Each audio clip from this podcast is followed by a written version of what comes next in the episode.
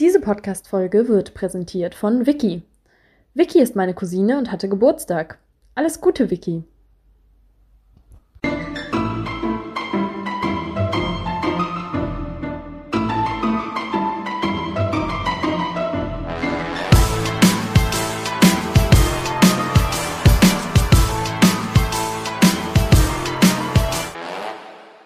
Kann es sein, dass wir den Podcast jetzt seit fast genau einem Da Jahr sagst machen? du was. Wir haben den 19.03.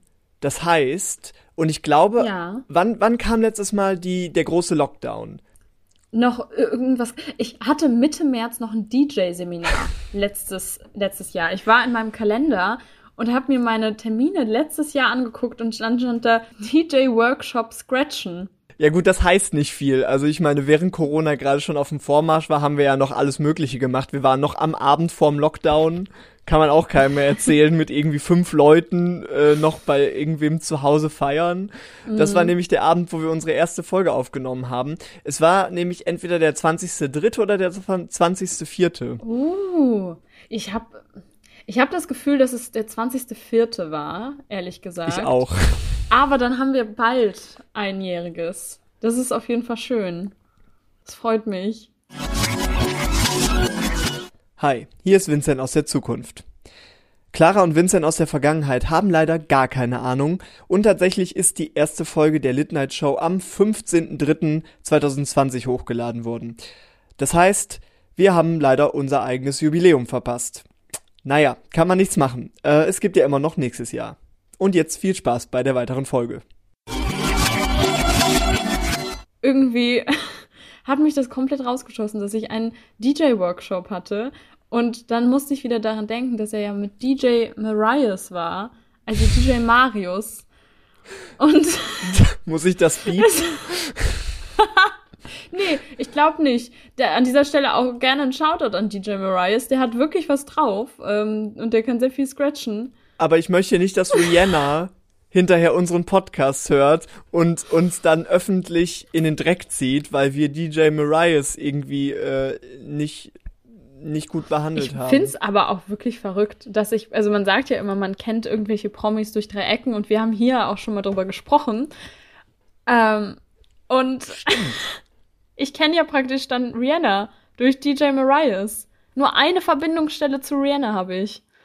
Der Beruf DJ ist Mhm. total paradox, wie ich finde, weil es kann halt so ein abgeranzter, abgehalfterter Gossen-DJ aus der Provinzstadt Bonn sein, aber wenn der mal einen guten Track macht, dann geht er halt mit Rihanna Mhm. auf Tour, wie es in deinem Fall ja war. Und du triffst die Leute auf der Straße und siehst denen überhaupt nicht an, dass sie irgendwelche Star-Appeal hätten, aber in Wirklichkeit haben sie dann irgendwie 100.000 äh, Millionen Listeners auf Spotify.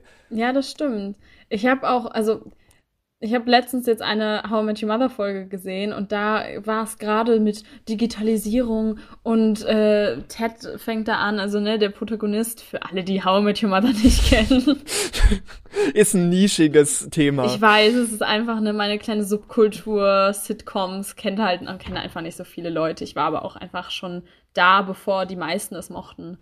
Kleiner Geheimtipp, einfach mal Friends. Also Friends ist auch so, das Ja. haben die meisten noch nicht gesehen, das könnte man auch mal auschecken. Aber ähm, bitte fahre fort. Ähm, und da kam dann praktisch auch immer wie so ein Social Media Profil, ähm, waren dann also so Steckbriefdaten oder so kleine ähm, Keywords an den Seiten vom Gesicht von den Personen. Und sowas, stell dir das vor mit Promi-Begegnungen. Also wenn du wirklich jemand anguckst und denkst, das ist ein 45-jähriger Familienvater auf der Straße mit Halbglatze. Nichts gegen Halbglatzen, by the way.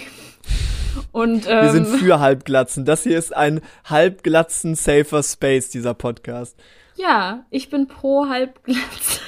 Oder sowas von Ganzglatze auch. Oder Dreiviertelglatze ist auch in Ordnung. Mönchfrisur. Tonsur, ja. Ja, weil das ist dann ja wirklich die freiwillige Halbglatze. Das finde ich schon einen krassen Move. Wenn du dir Ja, nicht die Haare stimmt. abrasierst, sondern dir einfach so einen Mönchskreis ähm, reinrasierst. Ich finde, das ist auch in der, in der Rock-Szene und in der Hip-Hop-Szene viel zu wenig angekommen, weil das ja unendliches Selbstbewusstsein und eigentlich auch Maskulinität ausstrahlt, wenn dir deine Haare so egal sind, dass du sie einfach in der Met Mitte wegrasierst. Das stimmt. Wenn irgendein Battle-Rapper mit der Mönchsfrisur, also vorne Beatles, hinten Mönch, wirklich, wenn der so auf die Bühne gehen würde, ich würde ein bisschen Schiss haben, weil ich einfach Und- weiß, der Mann gibt keine Fix. Und ich lege jetzt 1000 Euro auf den Tisch, wenn Capital Bra sich morgen eine Mönchsfrisur macht, steige ich in den Bus und alle Kinder unter 18 Jahren tragen halt genau sowas. Also manchmal habe ich das Gefühl, dass die Leute, dass Prominente überhaupt nicht äh, wissen, was sie für einen großen Einfluss haben und wie viel Scheiße die damit Ja. anrichten können. Absolut. Ich und wo bleiben die Impfsongs? Weißt du, Also- gib mir die Spritz, lelele. So, keine Ahnung, AstraZeneca. Solche Sachen. Mhm. Da kann man doch mal richtig gesellschaftlich was rumreißen. Es gibt ja jetzt auch Kapital ähm, Bra oder ich, ich kann auch jedes Mal Bra sagen, aber es ist mir einfach ein bisschen. Es ist zu anstrengend. Es, nee, Die es ist mir ein bisschen peinlich. Die Zunge es schläft noch, die Zunge will noch nicht richtig sich anstrengen, die will noch nicht den morgendlichen Hm. ähm, Lauf machen, sondern die bleibt noch gemütlich liegen, schön unten am Gaumen. Hm, ich habe jetzt keine Lust, ich mach mal ein Bra. Ich lass hinten mein, mein Ja, Zäpfchen die ganze genau. Arbeit machen. Ja, auf jeden Fall ähm, äh, gibt es von ihm ja eine Pizza und ein Eistee. Und ich habe nur Menschen in meinem Umfeld, die das auch schon probiert haben. Und die Pizza soll ganz widerlich sein. Ähm, und den Eistee hat jetzt mein Mitbewohner letztens einfach mal mitgebracht. Einfach aus Gag. Und also ich kann schon mal sagen, ich kann eine kurze Review geben. Das Design sehr schön. Sehr schön ähm, Verlauf, Ombre an der Seite und äh, sehr sommerliche Farben. Dann eine Karikatur von Capital Bra, die ein bisschen unangenehm ist. Ähm, an der Seite steht ganz oft Bra. Das fand ich auch super gut. Und es schmeckt wie sehr verdünnter Eistee. Also es ist ein bisschen, ich weiß auch nicht. Also ich finde, manche Rapper-Produkte gehen richtig durch die Decke, wie der Köftespieß von Qatar. Da 10 von 10, Mhm. wirklich. Aber der Eistee hat mich nicht so überzeugt. Ich habe jetzt gesehen, dass äh, irgendein amerikanischer Rapper, aber ich könnte dir jetzt nicht sagen, welcher. Ähm, ich glaube, ich glaube, es war Da Baby oder Lil Baby. Es gibt ja jetzt eine ne neue Wave von Menschen, die sich mit Neugeborenen irgendwie identifizieren. Und ähm, der hat jetzt auch einen Eistee rausgebracht, das habe ich nämlich gesehen. Und dann habe ich geschaut, was sind das denn für Geschmacksrichtungen? Und warum, bei Gott, ist Deutschland so weit hinterher mit Geschmacksrichtungen? Da hast du dann Melone Himbeere. Ja, ich finde es nämlich so fucking scheiße, dass es hier bei uns einfach kein Thema ist und dass wir die ganze Zeit uns mit Fanta und Cola äh, zufrieden geben müssen. Aber ich glaube, dass ganz viele Sachen nicht zugelassen werden würden in Deutschland. Also das ich, ich habe manchmal das Gefühl, dass die Sorten einfach auch alle super chemisch sind. In Deutschland sagen würde, nee, dankeschön. So, wenn du eine Rhabarberschorle auf den Markt bringen willst, gerne, aber das nicht. Die Bra-Barber-Schorle von Capital Bra. Das, das fände ich ein bisschen, also ehrlich gesagt, fände ich das lustiger als den Eistee. Ja, äh, da ist eine Collabo mit Bionade wäre da auf jeden Fall möglich oder mit mit äh, Fritz Limo oder Ich irgendwas in die sagen. Richtung. Mhm. Mal so ein bisschen Bio. Wo sind Ja. die Bio-Rapper? Ich weiß es nicht. Ich würde, ganz ehrlich, ich würde Young Horn sowas zutrauen. Dass er so eine Kollabo mit Fritz Limo macht. Hat nicht Young Horn ähm, Ketchup gemacht? ich glaube, Young Horn hat Ketchup gemacht, wenn mich nicht alles täuscht. Also das Ah. ist wirklich ganz, es Ja, geht in eine ganz merkwürdige Richtung. Da musst du dich aber auch wirklich entscheiden im Supermarkt. Nimmst du den Heinz Ketchup oder den Horn Ketchup? Das ist schon eine, eine schwere Auswahl. Mama, Mama, können wir den Huren-Ketchup haben? ich bin immer noch, ich bin immer noch ein bisschen enttäuscht von den Marketing-Teams dahinter, weil ich ähm, bin der festen Überzeugung, dass äh, die Capital Bra Pizza in den Sorten Bragarita oder Brasciutto hätte rauskommen sollen, aber nichts davon ist passiert. Ähm, aber zu Lebensmitteln. Ich habe etwas gesehen und es ist halt in Bonn an mir vorbeigefahren. Es war so eine ganz fette Werbung auf einer Straßenbahn. Und ich weiß nicht warum, aber irgendwie hat es bei mir aufgehört, weil das war so, ja, hier kommt zu unserem Dönerladen in Bonn, wir machen Döner mit, ich möchte es nicht, nicht richtig ähm, prononcieren. Und sie machen Döner mit äh, Entrecôte-Fleisch. Ja. Entrecôte-Fleisch, das ist, sind das nicht die Gänse, denen ganz viel Fett in die Leber gestopft wird. Nee, das ist Fettleber. Nee, das ist. Das ist ein relativ einfacher Begriff. das ist wie ein bisschen ähnlich wie Ribeye Steak. Also es ist halt einfach so sehr gutes Steakfleisch vom Rind. Ähm, und ich weiß nicht warum, aber ich, ich habe mich echt so gefragt, so wer, wer ist da drauf gekommen? Also welche Zielgruppe dachten sie, dass sie erreichen, dass jemand so, der beim irgendwie, weiß ich nicht, 50-jähriger Dozent an der Uni Bonn geht immer im Feinkostladen einkaufen, holt sich seinen 50 Jahre alten im Keller gereiften Käse aus, aus den, ähm, weiß nicht, Apachen und denkt sich dann so, ich würde ja niemals Döner probieren, aber den mit dem richtig guten Entrecôte-Fleisch, dafür mache ich eine Ausnahme. Also es ist ja Fakt, dass wir mittlerweile Kapitalismus eigentlich durchgespielt haben, mhm. insbesondere im Nahrungsmittelbereich. Es gibt einfach schon alles. So seit den Babyboomern haben wir alles so, es gibt alles in Dosen und in, in Flaschen, Sprühkäse. So, wir sind einfach jetzt am Ende mit Billigprodukten, wir sind am Ende mit lange haltbaren Produkten und eigentlich jedes Essen, das es geben kann, wurde schon erfunden. Wir drehen uns jetzt nur noch im Kreis. Mhm. Weißt du? Ja, und jetzt stimmt. gibt es nur noch die neue Zusammensetzung von Essen. Und mhm. vor ein paar Jahren haben sich Leute mit sehr langen Bärten zusammengesetzt und sich gefragt, okay, welch, an welcher Stellschraube können wir hier drehen, um dem Ganzen nochmal einen neuen Twist zu geben? Und irgendjemand, und dann hat sich die Gesellschaft dafür entschieden, okay, wir nehmen jetzt einfach wahnsinnig teure Produkte. Das heißt, du kriegst jetzt einen Cheeseburger, aber mit Camembert oder mit irgendwie Blauschimmelkäse. und dann kriegst du einen Döner mit Entrecot. Mm. Und dann kriegst du, ja, weiß ich nicht, äh, Eis aus Büffelmilch oder solche Sachen. ich meine, das ist ja eigentlich das, was momentan ankommt bei den jungen Leuten. Aber weißt du, das ist ja praktisch klassistische Fusion Kitchen. Also, dass die, die guten Lebensmittel aus der Upper Class an den Pöbel rangebracht werden ähm, und in Fast Food mitverarbeitet. Okay, aber wo ist das andersrum? Ich würde so gerne mal in so ein Fünf-Sterne-Restaurant und dann ist irgendwie das Tatar mit Dönerfleisch gemacht.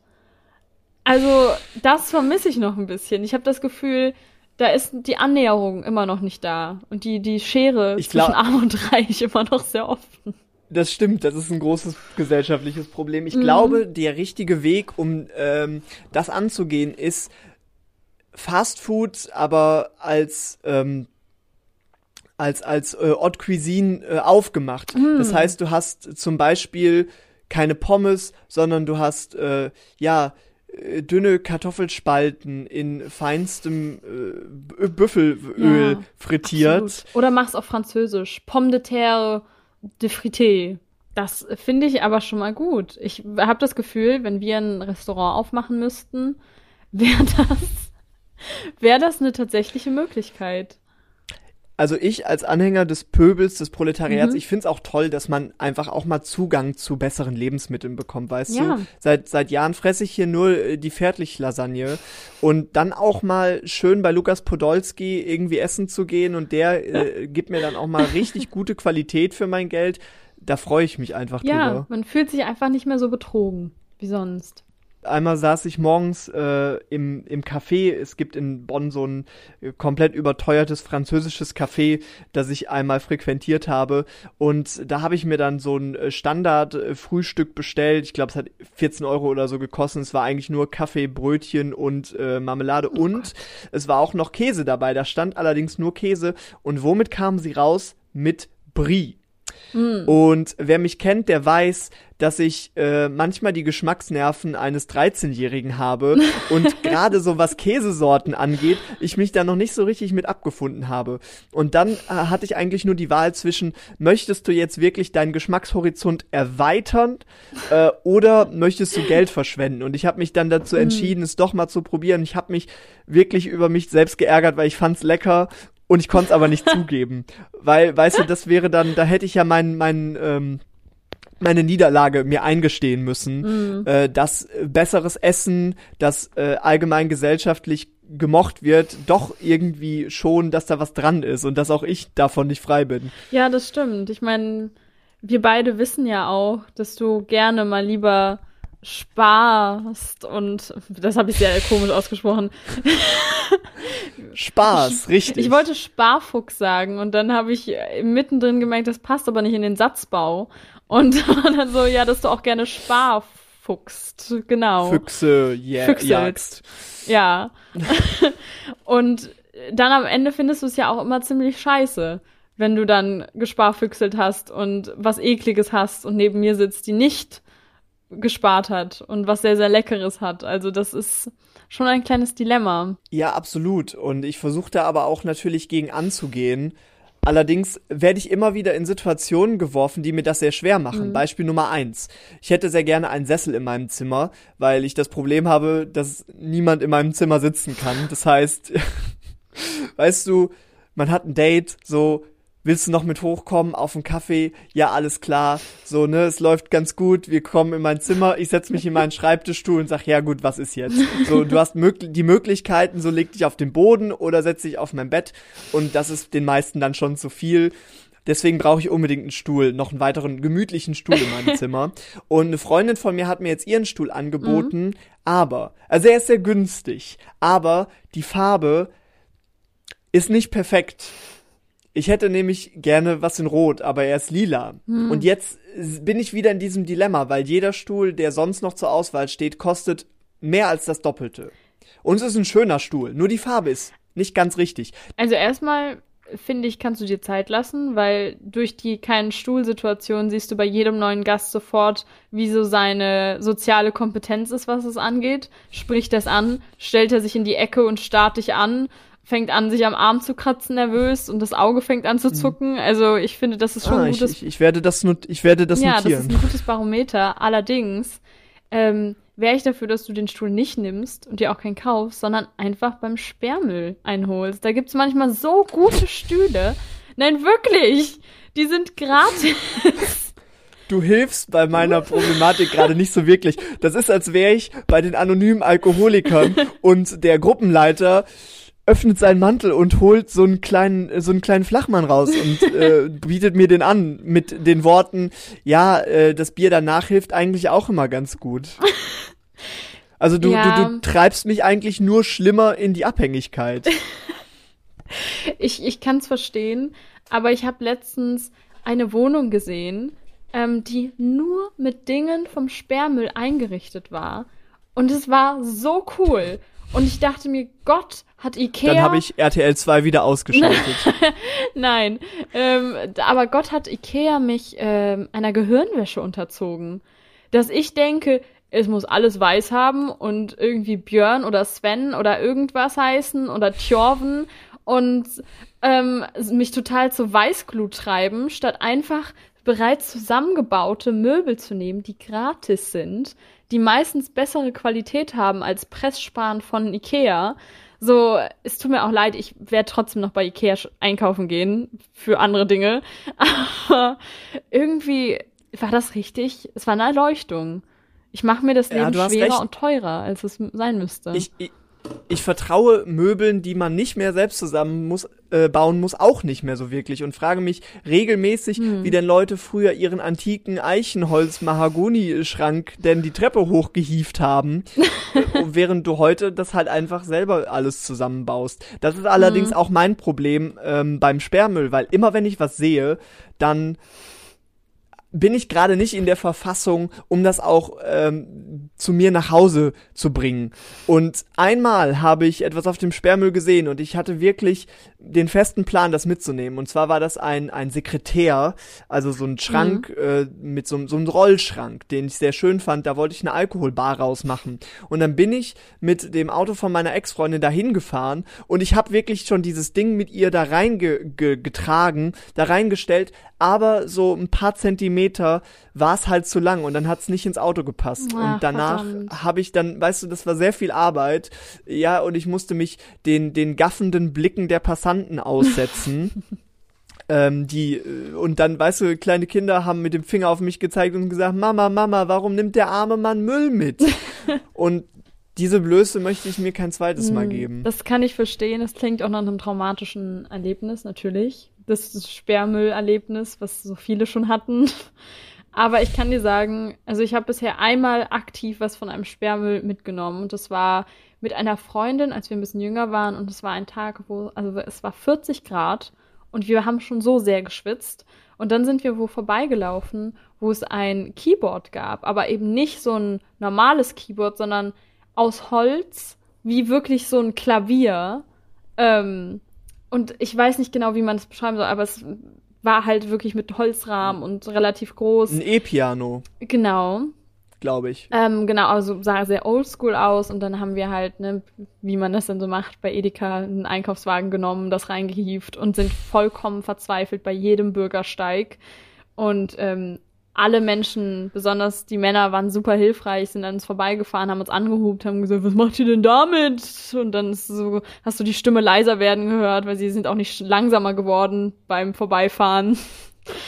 Und dann sind wir nach Hause gekommen und haben wirklich Kratzer gehabt und waren super verschwitzt. Nur um dann die ersten Tasten anzufassen und zu merken, dass es eine Orgel ist und kein Keyboard. Hey, mhm. ich würde generell immer eine Orgel im Keyboard vorziehen, weil die Orgel ist objektiv gesehen das, das bessere Instrument. Die Orgel kam vor dem Keyboard, das heißt, sie ist älter, sie hat mehr Erfahrung und spiel mal den Flohwalzer auf einer Orgel. Das macht mal einen ganz, ganz anderen. Ja, mach mal äh, die fabelhafte Welt der Amelie auf einer Orgel. Das hat einen ganz, ganz anderen Anstrich als auf so einem ollen Keyboard. Und wei weiterer Vorteil, ähm, du kannst wirklich einen tollen Auftritt machen, wenn Leute zu dir ins, äh, in die Wohnung kommen und du spielst die Toccata Nummer 5 äh, oder 7, ich weiß nicht genau welches ist, äh, wenn sie reinkommen und drehst dich dann langsam auf deinem Stuhl um. Ja, ich kann, also ich bin vollkommen für den dramatischen Auftritt. Ähm, ich würde das auch nutzen.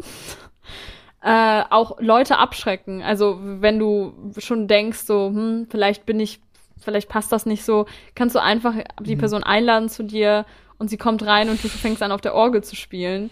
Auch sowas ganz, wenn es ein Date ist, so ganz sexy Marvin Gaye. Uh, let's get it on auf einer Orgel. Hm? Aber. Aber auch mit einem Orgelspieler dabei, der die ganze Zeit im Zimmer sitzt und äh, das, das Liebesspiel begleitet mhm. in. Ja, wer, wer will nicht Sex mit Live-Musik? Also, es ist super underrated.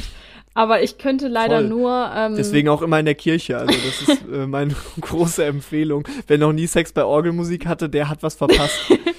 ich äh, könnte leider nur die eine Melodie von Twilight, wo sie im Wald sind und er mit ihr mhm. auf einen Baum klettert, das kann ich. Und für Elise ein paar Töne. Das war's. Ich kann natürlich auch einen Remix machen aus Für Elise und Twilight, aber ich weiß nicht genau, was das für eine Stimmung hervorrufen würde. Vor allem auf der Orgel. Ja, äh, tatsächlich habe ich früher auch, äh, ich, ich hatte ja auch, beziehungsweise ich habe auch immer noch ein Keyboard bei mir zu Hause. Äh, meine Eltern haben sich dafür entschieden, mich irgendwie in so eine musikalische Richtung zu stoßen, aber dann nicht weiterzumachen. Also es gab keinen Unterricht, ich habe keine Noten gelernt, aber sie haben mir ein Keyboard gekauft und dachten sich so, naja gut, wir haben alles getan, was wir tun konnten. Weißt du, du kannst das Pferd zum Trog führen, aber du kannst es nicht zum Trinken bringen und ähm, dann musste ich damit die nächsten paar Jahre herumvegetieren und äh, war äh, in, in der Zukunft dann immer von dem Gedanken geplagt, dass ich nicht gut da drin bin, ob, oh. äh, ob, obwohl ich, obwohl ich ja eigentlich schon jahrelang äh, die Möglichkeit hätte. naja, ich schweife ab. Auf jeden Fall waren wir dann auch mal bei so einem ähm, Secondhand-Möbelverkauf-Dings und da gab's auch eine Orgel und die hatte sogar zwei Reihen. Das heißt, äh, zwei Tastenreihen und ähm, ich fand das früher ganz toll, weil ich habe mit meinem Vater viele Videos geguckt von äh, Emerson Lake and Palmer. Äh, das ist auch so eine, ach weiß nicht, so eine Rockband aus den 70ern, die auch so ganz viel mit so Orgel und Klavier gemacht haben und so. Ähm, und das fand ich toll, hab mir das viel angeguckt, hab dabei aber so ein bisschen den Fakt ignoriert, dass ich selber nicht so talentiert bin. Und äh, zum Glück haben wir sie nicht gekauft, aber ich glaube, wir waren dreimal da und haben dreimal versucht, den Preis zu drücken. Mhm. Es hat sogar funktioniert, aber wir haben sie trotzdem nicht mitgenommen. Ich glaube, wir waren am Ende bei so 60, 70 Euro. Aber dann kam natürlich auch wieder die Frage auf, wo stellen wir die hin? Mhm. Ähm, kann unser Sohn überhaupt Orgel spielen? Nein, da könnte man auch ein schönes äh, Chart rausmachen. ähm, brauchst du eine Orgel? Ja, nein. Kannst du Orgel spielen? Ja, nein. Kauf sie dir vielleicht lieber nicht. Das, da ist der Test auch sehr schnell vorbei, wenn das die erste Frage ist. Er war relativ schnell vorbei, ja. ja, das, ähm, das sehe ich schon sehr. Also ich würde, wenn meinen Kindern auch sehr gerne solche Instrumente irgendwie vorführen oder ans Herz legen. Eine Orgel, eine Harfe. Ich fände es super, wenn mein Kind Harfe spielen würde, weil das ist wirklich kein nerviges Instrument. Ähm, also nicht so wie Schlagzeug. Ich glaube, du sagst nur, dass Harfe kein nerviges Instrument ist, weil du noch nie eine schlecht gespielte Harfe gehört hast. es gibt Instrumente, ja, okay. die hört man sehr häufig schlecht gespielt, zum Beispiel das Klavier oder die Gitarre oder die Blockflöte. Ja, das sind Einsteigerinstrumente, die werden sehr oft schlecht gespielt. Dann gibt's aber noch sowas wie Orgel oder Harfe oder Akkordeon, die man eigentlich immer nur mm. gut gespielt hört, weil auch nur Experten sowas überhaupt besitzen. Aber wie genial wäre es, wenn du eigentlich deine eigene Band ähm, gebärst. Es tut mir leid, mir ist gerade kein anderes Wort eingefallen als gebären. ähm, aber die dann wirklich einer spielt frag doch mal, Frag doch mal die Mutter von Michael Jackson. Oh! ja, die, die war mir voraus, das stimmt. Ähm, nein, aber einer spielt Dudelsack, einer spielt Akkordeon, ähm, dann noch Harfe und Orgel. Und das könnte entweder sehr himmlisch klingen oder ganz, ganz furchtbar. Ah, entweder sie entscheiden Band. sich so in. Ich kenne keine mhm. Band mit diesen Instrumenten. Also ich wenn, wenn du das so aufzählst, dann äh, bin ich gedanklich einmal in den Highlands, in den schottischen Highlands. Mhm. Ja, Dudelsack, wahrscheinlich liegt's an dem Dudelsack, aber auch Akkordeon und Harfe passt, finde ich, sehr gut da mhm. rein. Mhm. Aber was ist, wenn deine Kinder dann plötzlich entscheiden, sie interessieren sich irgendwie mehr für Drum and Bass nee. und benutzen die Instrumente dann außer der Reihe, um so ganz abgefuckte Dubstep-Remixe damit zu machen? Also ich glaube, es wäre eine Marktlücke und ich würde sie deswegen unterstützen. Aber ich würde zu keinem ihrer DJ-Auftritte kommen. Ich sag's, wie es ist. Ich würde nicht in den Underground Drum and Bass Club kommen, um mir das zu geben, wie sie eine Harfe ähm, vollkommen zweckentfremden. Ich bin der festen Überzeugung, ein Dudelsack in einem Club ist wahrscheinlich gesetzlich verboten. Meine Tante hat nämlich einen Dudelsack und der Dudelsack ist ja dafür konzipiert, ihn wirklich auf freien Flächen zu spielen, ja, in Tälern und Ebenen, wo die Resonanz besonders mhm. gut klingt und wo vor allem Leute nicht direkt neben dir stehen. Und meine Tante hat das mal bei sich in der Wohnung gespielt und mir ist wirklich das Trommelfell geplatzt, ja äh, Vögel sind tot vom, vom Himmel gefallen. Und ich glaube, wenn du einen Dudelsack im Club spielst, auf engstem Raum, dann ist das lauter als die äh, ja, ohrenbetäubenden Bässe, die du da normalerweise hörst. Ah, ja. scheiße, du hast Schluck auf. Sorry, es war nur ein Hickser. Es war nur ein Hickser, ich wollte ja. Das werden, das werden wir sehen. Ich dachte, du hast es nicht gemerkt. Ich habe ihn ganz schlimm runtergeschluckt, damit du es nicht hörst. Ah, okay. Na, guck. Ich bin beeindruckt, muss ich sagen. Ich wollte dir, wie man eine Tablette schluckt, die Zunge zeigen, von wegen Clara hat ihren Mund geöffnet mehr. und tatsächlich nichts in ihrem Mund. Ja, magisch. So schnell.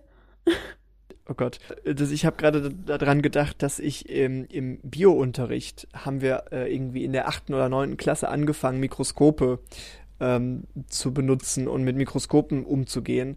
Und dann konnte man da so ein paar Sachen machen, um da sich so ein bisschen mit anzufreunden. Also zum Beispiel, ja, so eine Zwiebelhaut ist ja so ein Klassiker, die da reinlegen mhm. und sich angucken. Und auch unseren eigenen Speichel. Und ein Mädchen hat ihren Speichel im Mikroskop beobachtet und wir haben ein Spermium gefunden.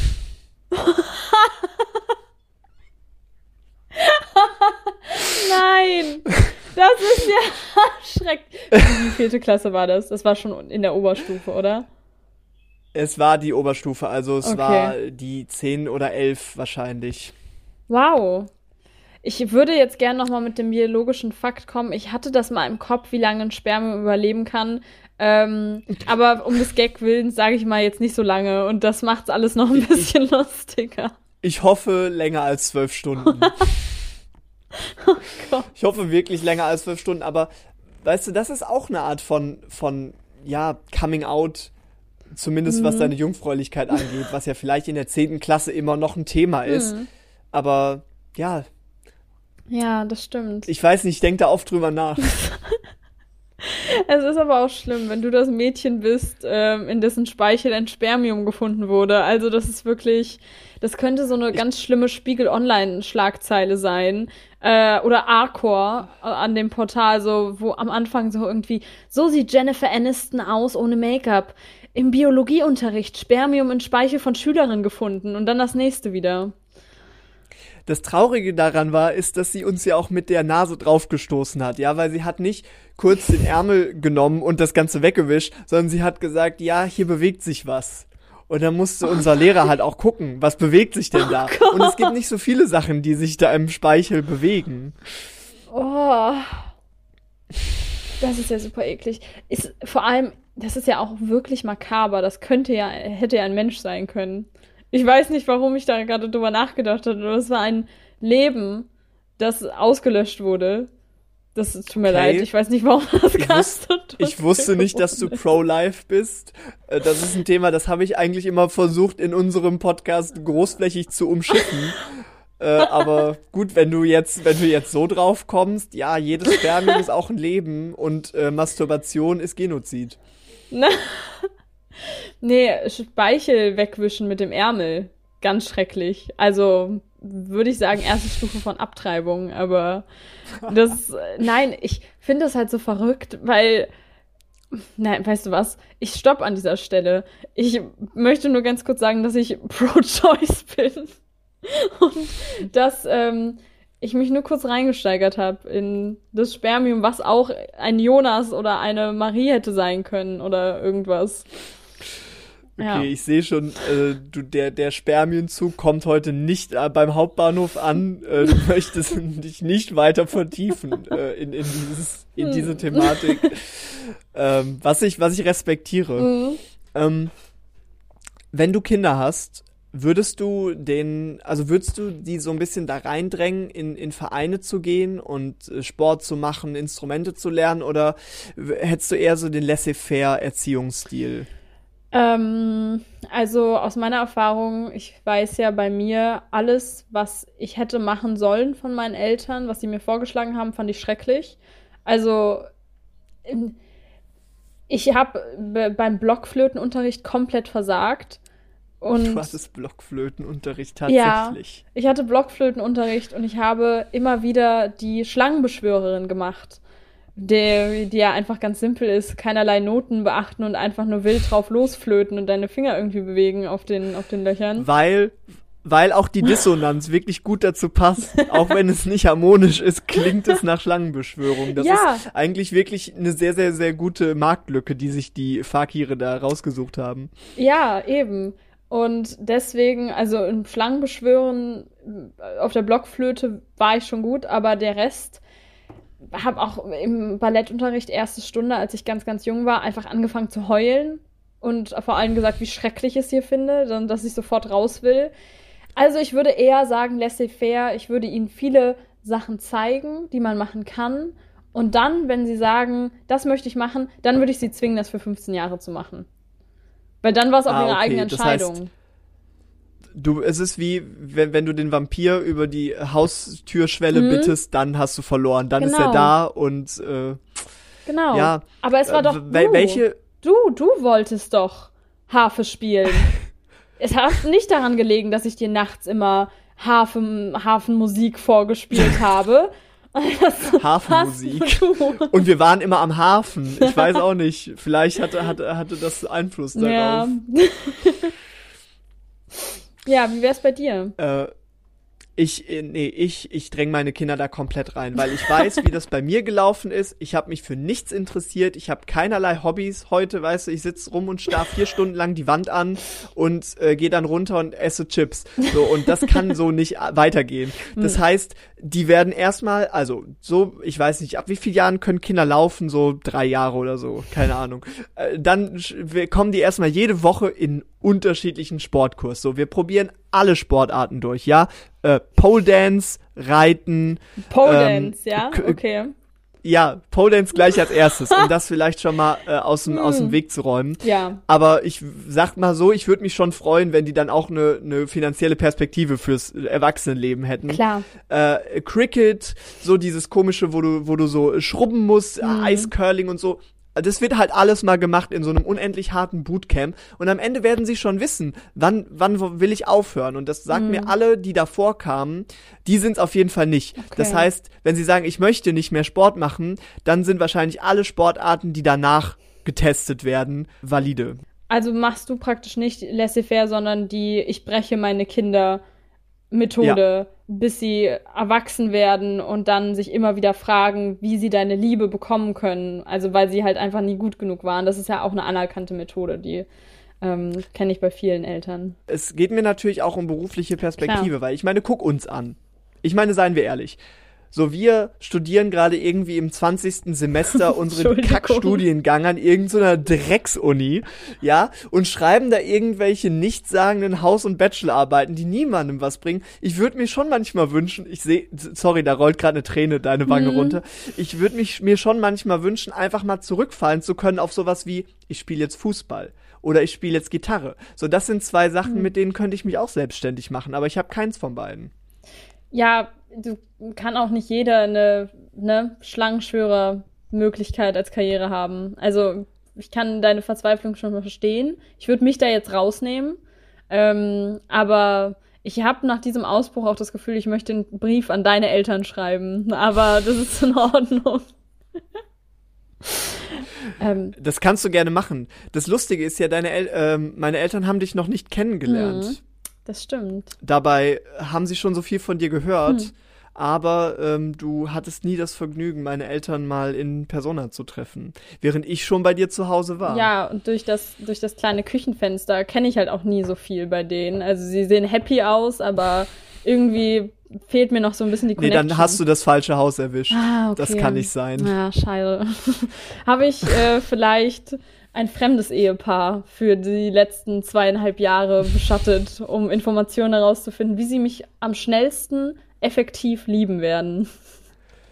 Das wäre ein fantastischer Plot-Twist. du hast einen zweistündigen Film und äh, da geht's dann um einen Stalker, der die ganze Zeit äh, irgendwie ein Ehepaar oder auch eine Einzelperson beschattet und am Ende kommt aber raus, es war die falsche Person. Aber die Story äh, steht ja trotzdem für sich alleine. Nur die beiden kennen sich halt einfach nicht. Das wäre der beste Plot von You gewesen.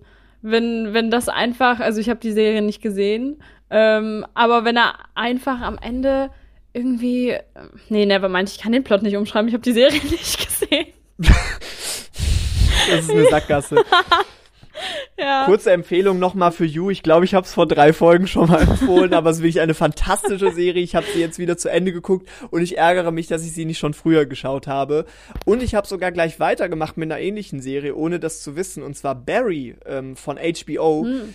Ähm, Leider habe ich kein HBO Premium Abo, das heißt, ähm, äh, diese, diese Plattform hat mich jetzt wieder in die Illegalität getrieben, was mich schon sehr stark nervt, weil ich habe lange keine illegalen Streaming-Seiten mehr benutzt und die ganze Zeit diese Pop-up-Porno und äh, Glücksspielwerbung wegzudrücken, ist einfach, weißt du, das geht in den Zeigefinger. Mm, das stimmt. Ähm, auf jeden Fall äh, Barry, da geht's um einen ähm, um einen Auftragskiller, der dann zufälligerweise in eine ähm, Amateurschauspielschule hineinstolpert und dann sich auch verliebt mhm. in eine der äh, Schülerinnen da und äh, dann merkt, dass er viel lieber äh, ja viel lieber Schauspieler werden möchte als Attentäter. Es ist auch eine Comedy-Serie und lustigerweise gibt's da so viele Parallelen äh, zu You, weil du hast auch jemanden, der so ein geheimes Leben führt, nur in dem mhm. Fall ist es halt anders. So sein Hauptleben ist halt Auftragskiller und sein geheimes Leben ist Schauspieler, während es bei You genau andersrum ist. Geil. Ähm, und ich würde sagen, ganz ehrlich, das ist unsere Serienempfehlung, diese Folge. Und mit dieser Serienempfehlung verabschieden wir uns dann auch schon mal. Ich muss leider los. Ne, man hat Termine. Wir sind erwachsen. Ja, genau. Wir haben Das- Termine. Deswegen, ähm, wir hoffen auf jeden Fall, ihr habt jetzt noch eine schöne Woche. Macht euren PCA-Schnelltest, wenn ihr wollt. Ne? Kann ich auch wirklich, äh, das ist wirklich eine Empfehlung. Also ich habe schon zwei gemacht. Ich bin langsam süchtig nach Schnelltests. Äh, kann man jede Woche machen, ist immer wieder ein großes Vergnügen. Genau. Also äh, lasst euch so ein Ding eh durch die Nasenscheidewand rammen. Genau, also macht, macht's wie Vincent, euer einziges Hobby. Lasst es der PCR-Schnelltest wöchentlich sein. Ähm, die Konstante in eurem Leben, der Schnelltest. Und äh, von mir gibt's nur noch Sayonara Carbonara.